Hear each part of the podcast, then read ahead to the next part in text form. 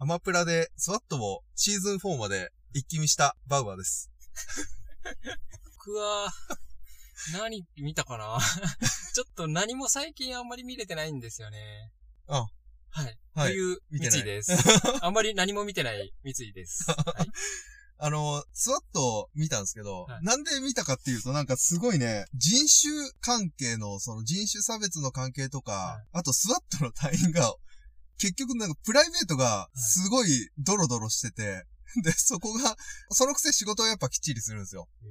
それが面白くて、はい、うん。で、なんか隊長が黒人の方なんですよ。はい、やっぱ黒人差別とかがあって、で、その、署内の白人とのいざこざとか、はい、で、あと、ロサンゼルスが舞台なんですけど、はい、ロスのその、住んでる地域によって、すごい、なんか黒人のギャングみたいなやつがいたり、で、それに対して、なんか白人がなんかやっちゃったりとか、で、そのスワット隊員も、なんか金に困ってる隊員とか、はいあとは、男も女もいける女性隊員とか、バイセクシャルね。はい、うん、そうそう。で、その人が、なんか、夫婦がいて、その夫婦に3人目の家族みたいな感じで、はい、一緒に住まないかとかって言われたりとか、はい、みたいな、すごい展開。で、あとはなんか、お母さんが、もともと息子を助けるために旦那を殺したんだけど、みたいなところで、意外と、いや、母さんもやべえやつじゃねえから、みたいなところがあったりとかで、はい、うん。で、その辺も関わりつつ、あとは世界的な事件、ロスの中の事件に関わってきて、なんか止まらなくて、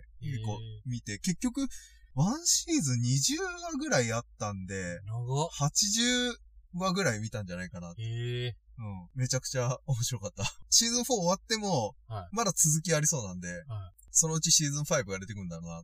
なるほど。うん、で、うん、さっき、挨拶の時に、挨拶の時だからあんまり突っ込んだらダメかなと思ったんですけど、この音に乗ってるかどうかわかんないですけど、なんか、口笛吹いてませんでした。はい、あれは、なんすか、スワットのオープニングの曲です。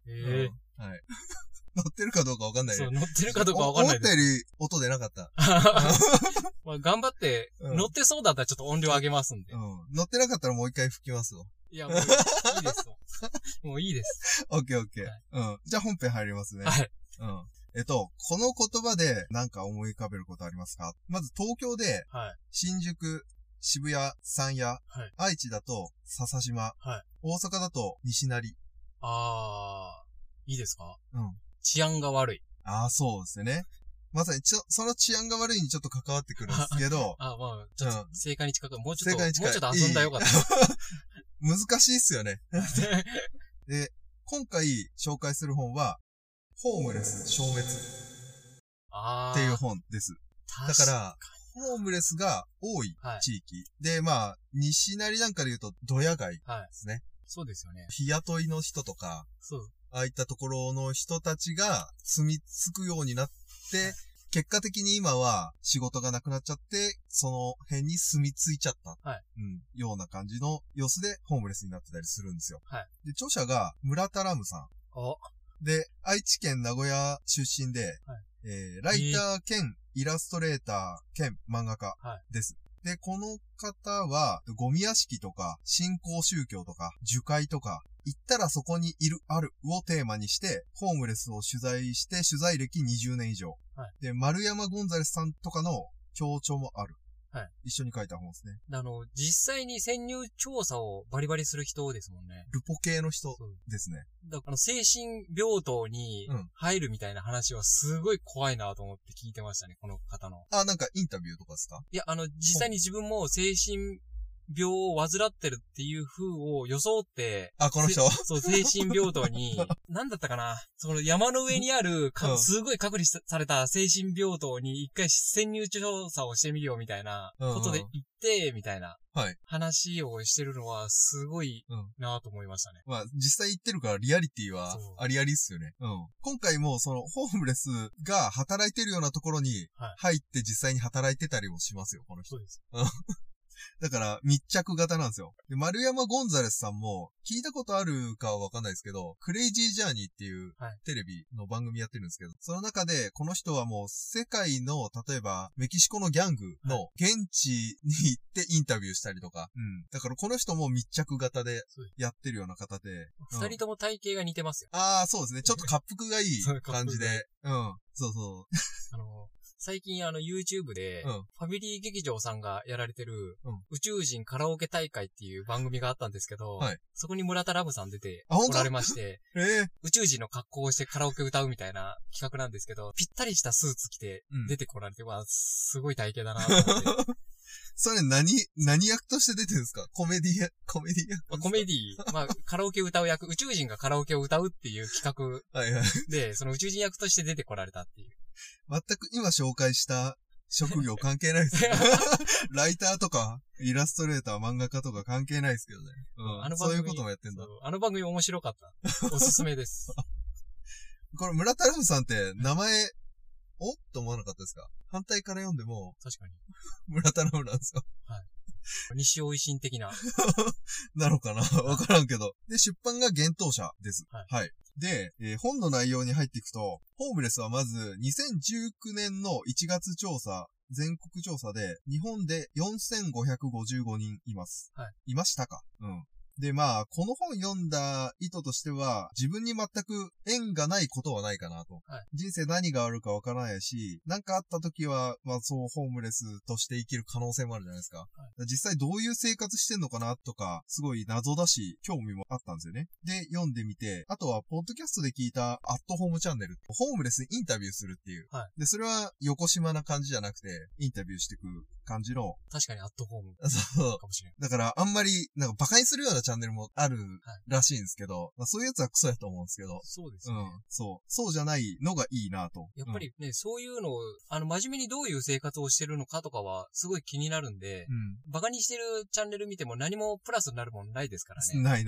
ないし、見る人によってはなんかそれが笑えてストレス解消になるんかもしんないけど、はい、逆にストレス溜まるし、うん。胸くそ悪いじゃないですか。はい。うん。で、まあ、そういった感じで興味があったところで、この本を読み始めましたね。で、村田さんは対話型ですね。密着して同じようなルポ関係で、インタビューしていくような感じで、主に定住型のホームレスに対してインタビューしてます。はい、で、定住型じゃなくて、住む場所を毎日転々とする方もいるらしいんですけど、はい、そういう方は結局、場所がわかんないんで、インタビューできないので、今回のこの本には基本的に含まれないよと、はい、うん、いう感じですね。で、ホームレスの方っていうと、もう、日本だとというか、イメージだと、物乞いとかっていうイメージないですか？そうでもないですか？どうですかね。まあ、僕のイメージとしては、朝に、カンカンを拾い集めて、お昼から晩酌してるという。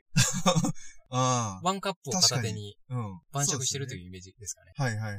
確かにその話は後半の方でまた出てきて、確かに缶拾いとかは、主な仕事として出てきてますね。海外とかだと、タイとか韓国、アメリカとかも、もちろんホームレスいるんですけど、声かけたり、はい、お金くれ、金くれとか声かけたり、あとプラカードとか持って、例えばなんか、私は戦争で、どうのこうのって書いて、積極的にアピールしてる感じがあると思うんですけど、日本のホームレスはなんかそうじゃない。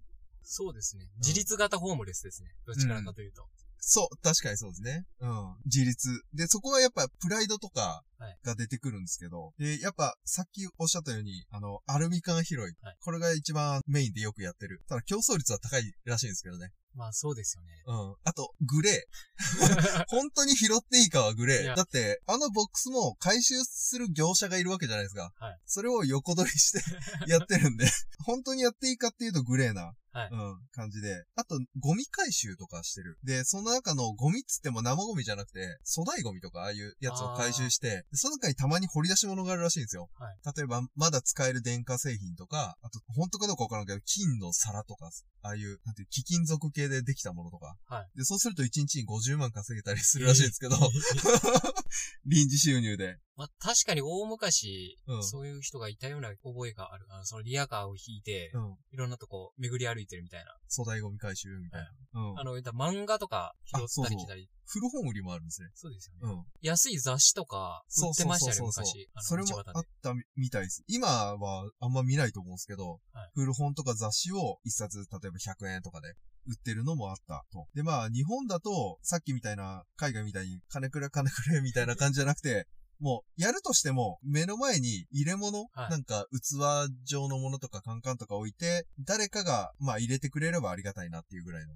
感じでやってて、この中にはやっぱプライドがあって、プライドとして誰かの恵みで生かされたくないっていうところが、まあその時点で恵まれてるといえば恵まれてるんだけども、積極的に金ちょうだいよっていうのは言いたくないというプライドがあって、やっぱ全般的にこの本見た感じでも、要所要所にこうプライドっていうのが出てくるなっていう風に感じましたね。はい、でもちろんそのホームレス生活してるんで、その生活保護っていうのも恵まれの一つなので、はい、生活保護も僕は受けたくないんだ。だからホームレスとして生活してるんだっていうような方も結構出てきてましたね。そうですね。うん。で、この入れ物だけ置くっていうのは、もう一つ法律に抵触する可能性があって、軽犯罪法に小じき活動を禁じる。で、または不労も禁じる。働けるのに働かないのも禁じるっていう条文があるようで、小じき活動っていうのが結局まあ、お金くれお金くれっていうことなんで、はい、それが法律に触れるけど、まあ、カンカン置いてて勝手に人が入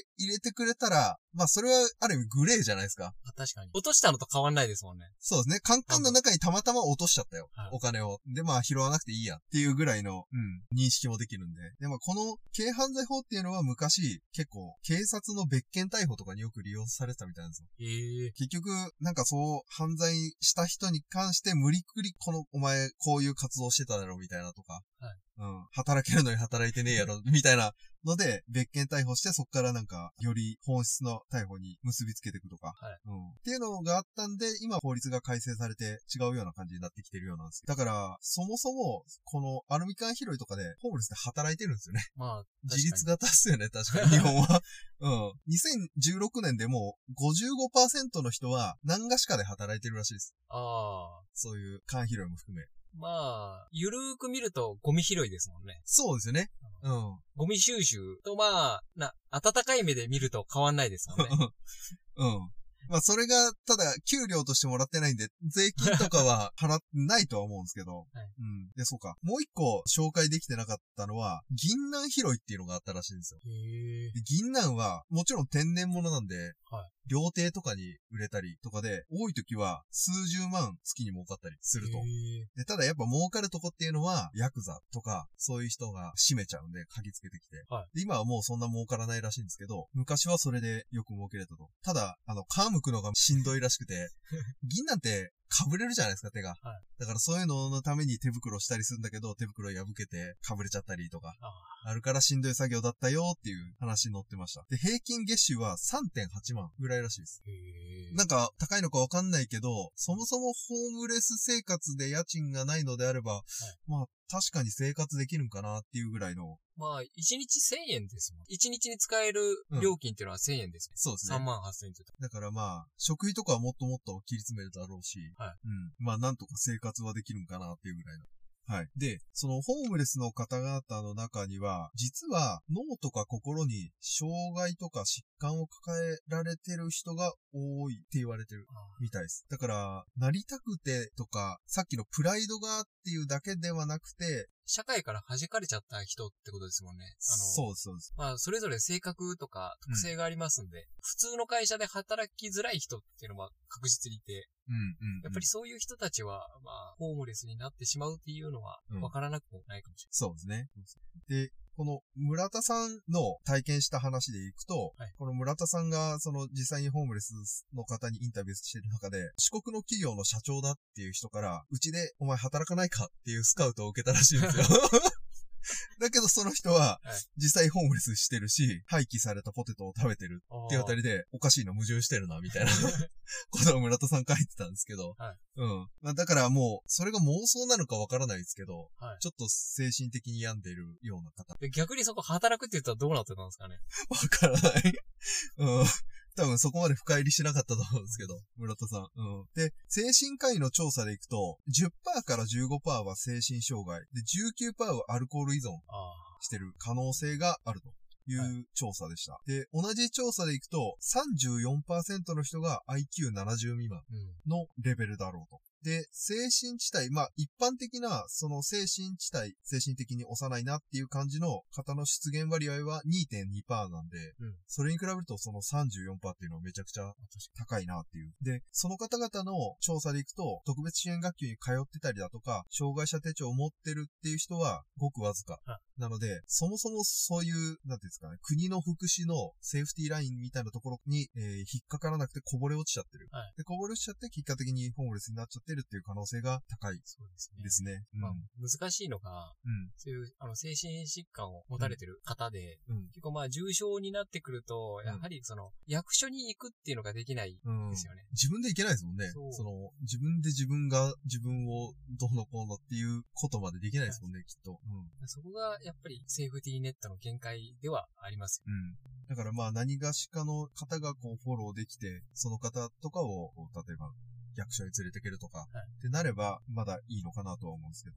アルコール依存っていうものについては、やっぱしょうがない面もあって、ホームレスの方については数少ない娯楽なんですよね。まあそうです。それが。で、もちろん依存しやすい。安酒を買おうと思えば買えるので、はい、どこでも。で、依存しやすいと。まあ、あとは暖かくなりますし、体。あ、そうですね。ポカポカしたつもりで。ロシア人がウォッカ飲みまくると同じ理屈ですよね。うんうん。で、ちょっとだけしか飲まないよって言いながら、ウイスキー一本飲むんですよ。で、あったかいっていうのは実際に体温が上がってるかって言われると、そういうわけではないので、そのまま外で寝て投資するパターンもあるという風に書かれてましたね。で、もう一個多いのがギャンブル依存。はい、うん。ギャンブルもやっぱ100円200円とかかけるらしくて、はい、でそれが娯楽なので依存する方が多い。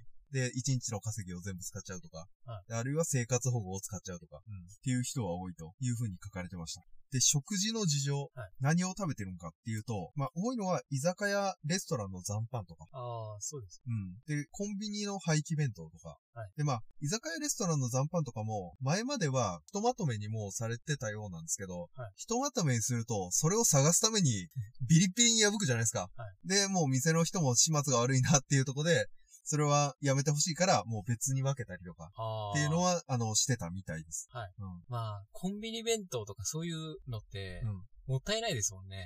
もったいないですね。もう廃棄するんだったら食べてもらった方が、うん、まだ、なんか気持ちが楽というか。そう、そうですよね。もちろん、捨てるよりはいいですよね。まあ本当はダメなんでしょうけど、うん、会社的には。マックとかも即捨てるじゃないですか、確か。そうなんですよ。うんあれなんかポテトが何時間経ったらもう廃棄みたいなのありますよね。そうです。確か。うん、で、やっぱり僕もコンビニで働いてた時に、うん、すごい量の廃棄出るんだなと思いましたもん。働いてたとこはどう廃棄してたんですか？いやもうそのまま、あれどうやって廃棄してたのかな？もう、普通にゴミとして出すとかじゃなかったかな。か、まあ、戻すか。あ、いや、違うかったかな。すごい量の廃棄出んなとは思ってたんですよ。買われなかったやつとか、ざらに出ますもんね。はい、で、最近は、ちょっと前までは見なかったけど、最近って見切り販売。あ、始めましたよね。うん。何円引きとか。ローソン、ファミマ。そうそう。やってるじゃないですか。はい、まあ、あれが売り上げ下がると言われれば下がるんだろうけど、それで売れてくれた方がいいわなっていう。そうですね。フードロスが減るんで。で、まあそういうのとか、あと、家畜の餌に回るとか、することで、はい、逆にホームレスの方の食べる、その廃棄弁当とかがなくなってきてるよっていうところはあるみたいです。はい。うん。で、あとは、ちょっとなんかおしゃれな人で言うと、100均の食材とか、道具とかを使って、すごいホームパーティーみたいな、3、4人集まってお酒飲みながら、その100均で買ったガスボンベとか、はい、コンロみたいなやつで、ちょっとした食材持ち合ってパーティーをしてるらしいです。でもホームないのにホームパーティーをしてると。まあそこがホームですからね。彼女らにとっては、ね、そこはホーム。うん。どこだろうとホームですから。もう一個別ので行くと、炊き出しがあるんですよね。はい、炊き出しっていうのは、主に宗教団体とかボランティア団体が主催してて、はい、この宗教団体っていうのはキリスト教系のようです。そうです。アメリカとかは、都会でやられてますもん。あ、そうなんですか。なんかそんなイメージが。まあ確かに。で、仏教とかは炊き出しがないらしいです。はい。うん。まあそれが宗教的な理由なのかわからないんですけど。うん。まあそもそも質素な生活をしようっていうのが仏教のあれ。あ、まあ確かに、それ言われたらそうですよね。うん。でただ、とはいえ、助けてあげたりみたいな、水害とかあった時に、はい、ホームレスホームレスの方がこう、家財道具片付けて置く場所がないみたいな時に、一時的に置かせてくれたりはしてそうな記述だったんで、はい、そういう全く助けないんじゃなくて、炊き出しをしてないだけ。はい、うん。宗教団体が炊き出しをする場合は、説教をされて、で、その後、食事配給に移る。はい、まあ、説教っていうのは、なんか、演説を聞いて。まあ、ありがたいお言葉を聞くっていうことです。そうそうです。キリストは、こういう時どうたらこうたら。聖書の一節のみだね。そうそうそう。で、その中で、まあ、今みたいな話で、皆さん、地獄はここよりずっと暑いですって夏言われるんですよ。はい、で、冬になると、皆さん、地獄はここよりずっと寒いですって言われるっていう。うん。まあ、臨機応変な説教をされて。で、その後、賛美歌としてハレルヤー歌って、やっと配給になると。で、このキリスト教系の配給で多いのは、赤い十字架を掲げてることが多くて、で、その赤っていうのはなんか韓国系のキリスト教の方らしいです。だから、配給でキムチが出たり、で、あとは韓国軍のレーションが出たりするらしいです。うん。払い下げみたいな。その時にキムチ食べたいんですかね。わからない。お腹空いて、うん、何にもできない時にキムチ出されて。だけじゃないでしょ。さすがに。米糖とか、もちろんあるでしょ。さすがに単品は。正直キムチみたいな辛いものって余裕のある時しか食えんくないですかっていう。刺激も強いしね。なんか本場だとより美味しいけど刺激強いキムチだったりするから。っていうことがあるようですね。はい、で、ホームレスの男性率は 96.2%。はい、ほぼほぼ男性で、女性はごくわずかなんですよ。なんで女性が少ないかっていうと、女性っていうのは、まあ、いろんな、なんていうんですかね、その、問題点はあると思うんですけど、まあ、路上生活をせずに済むことが多い。例えばなんか、はい、それこそ、ちょっと、夜のお仕事とかに行って、男の人にかくまってもらうとか、こともできるし、っていうところで、問題点はあるけど、なんとか、その、住むところっていうのは確保できる可能性が高いからじゃないかと。はい、で、ただ、女性のホームレスの方に、この村田さんが巡り合った中では、結構、酒に溺れてることは少ないんだけど、精神を病んでることが多い、という評価をしてました。評価というか、まあ、実体験ですかね。はい、だから例えばでいくと、ずーっと、私は今仕事で忙しいんだって言いながら、ペットボトルの中に雑誌とかをちぎったちり紙を入れ続けることをしてたり。まあまあ、綺麗かもしれないですね。それまだ綺麗ですね。そのペットボトル。ああ、そういうこといや、多分本当に売ってたりはしないと思うんですけど、なんか、それを内職みたいな、それをずっとやり続けてたり。あとは危ないとこで行くと話しかけたら私を殺すのかお前そこで待ってろつってテントの中から鎌を持ち出して追いかけられたりとかっていうちょっとなんか危ない経験もしたと。はい、うん。だからそうですね。いるにはいるけど少数でしかも病んでる可能性が高いよと。はい。で、ホームレスの方たちにとってちょっと危ない対象がいて、はい、病院手配師っていう人がいるんですよ。で、病院手配師は何をする人かっていうと、ホームレスの人にケースワーカーをつけて生活保護を受けさせるんですよ。はい、で、その生活保護を何に当てるかっていうと、不正な診療報酬とか雑な診療で騙し取る。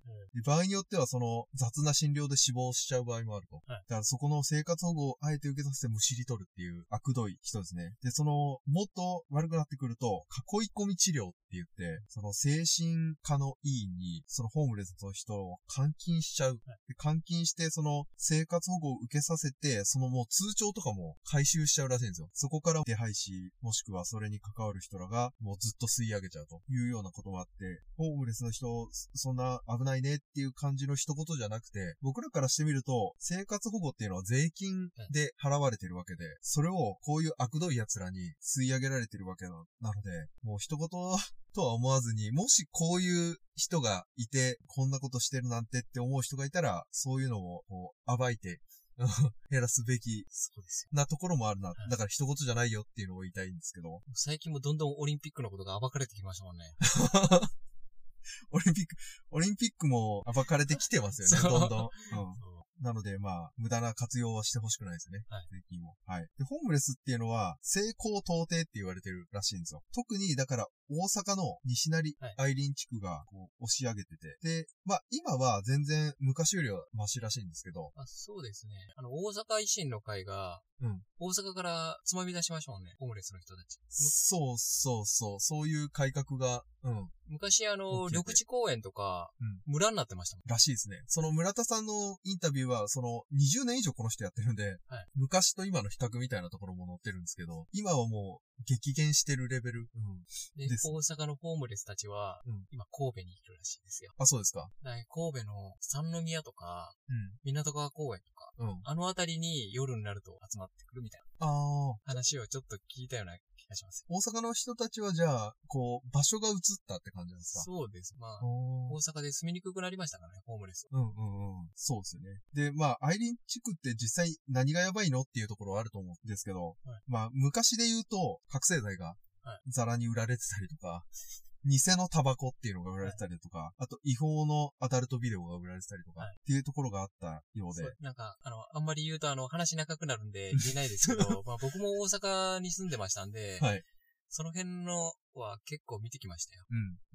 あの辺は。そうですよね。多分、大阪に住んでたら、絶対聞いたことはあるんですよね。噂を。で、西成の警察署っていうのは、もう日本一の武闘派のようで、西成警察署で調べると、警察署の写真も出てくるんですけど、ここは何回もホームレスの暴動とかが起きてるようで、警察署の周りをぐるっと囲んだ柵があるんですよ。で、人の身長の高さ以上ぐらいの柵があって、暴動しても警察署にこう踏み込まれないようにしてると。で、あとパトロール人たちもいかついし、重装備。なんかもう、防護服みたいな、機動隊みたいな、ああいうのつけたりだとかしてるようで。で、あと対応も結構、他の多分警察署に比べたら、言葉も結構きつめな感じのようです。で、この村田さんは、西成でどんな生活をホームレスの人をしてるんだろうっていうところで、働いてみたらしいんですよ。で、働いたのは、結局、あんまりいい仕事は、もう、その常連の方というか、よくわかってる人がパパパーンと取ってちゃうんで、なんとか入れたのが焼き鳥屋が行けたらしくて、で、その焼き鳥屋時給が結果的に50円。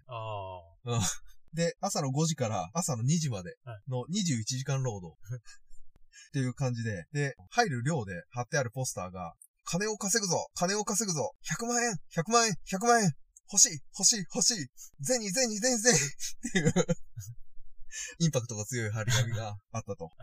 で、まあ、この辺が紹介で、で、もっと細かいところとか話は本の方に書いてあるんで、ぜひ読んでいただければなと思います。で、まあ、現在のところでいくと、もうほんとグラフがあるんですけど、激減してて、で、特に東京でいくと、ホームレスの地域生活支援事業っていうのがあって、それで大幅に減少して、多くが自立した感じ、まあ、生活保護を受けてどっかで働くみたいな自立をして、だから別の都市に移ったってわけじゃなくて、しっかりと自立できているようです。ただ、その都市部でやっぱ追い出されて、一部が行き着いた先が河川敷とか、で、よくビニールハウスやって野菜育てたり、あれは違法なんですけど、あれで生活してる人とか、が多いようです。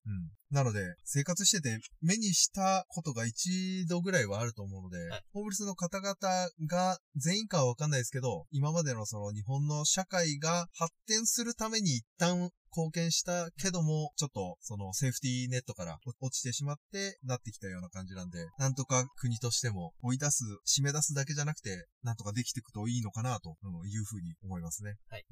そんなとこで。本読もうぜラジオでは、代わりに読んでほしい本、おすすめの本やご意見ご感想についてのお便りを募集しています。概要欄のメールアドレスにメール、またはツイッターリンクから DM またはハッシュタグ本読もうぜラジオをつけてツイートしてください。また、番組を気に入っていただけたら、お使いのポッドキャストアプリにてフォローと評価をお願いします。私たちのやる気スイッチと連動していますので、よろしくお願いします。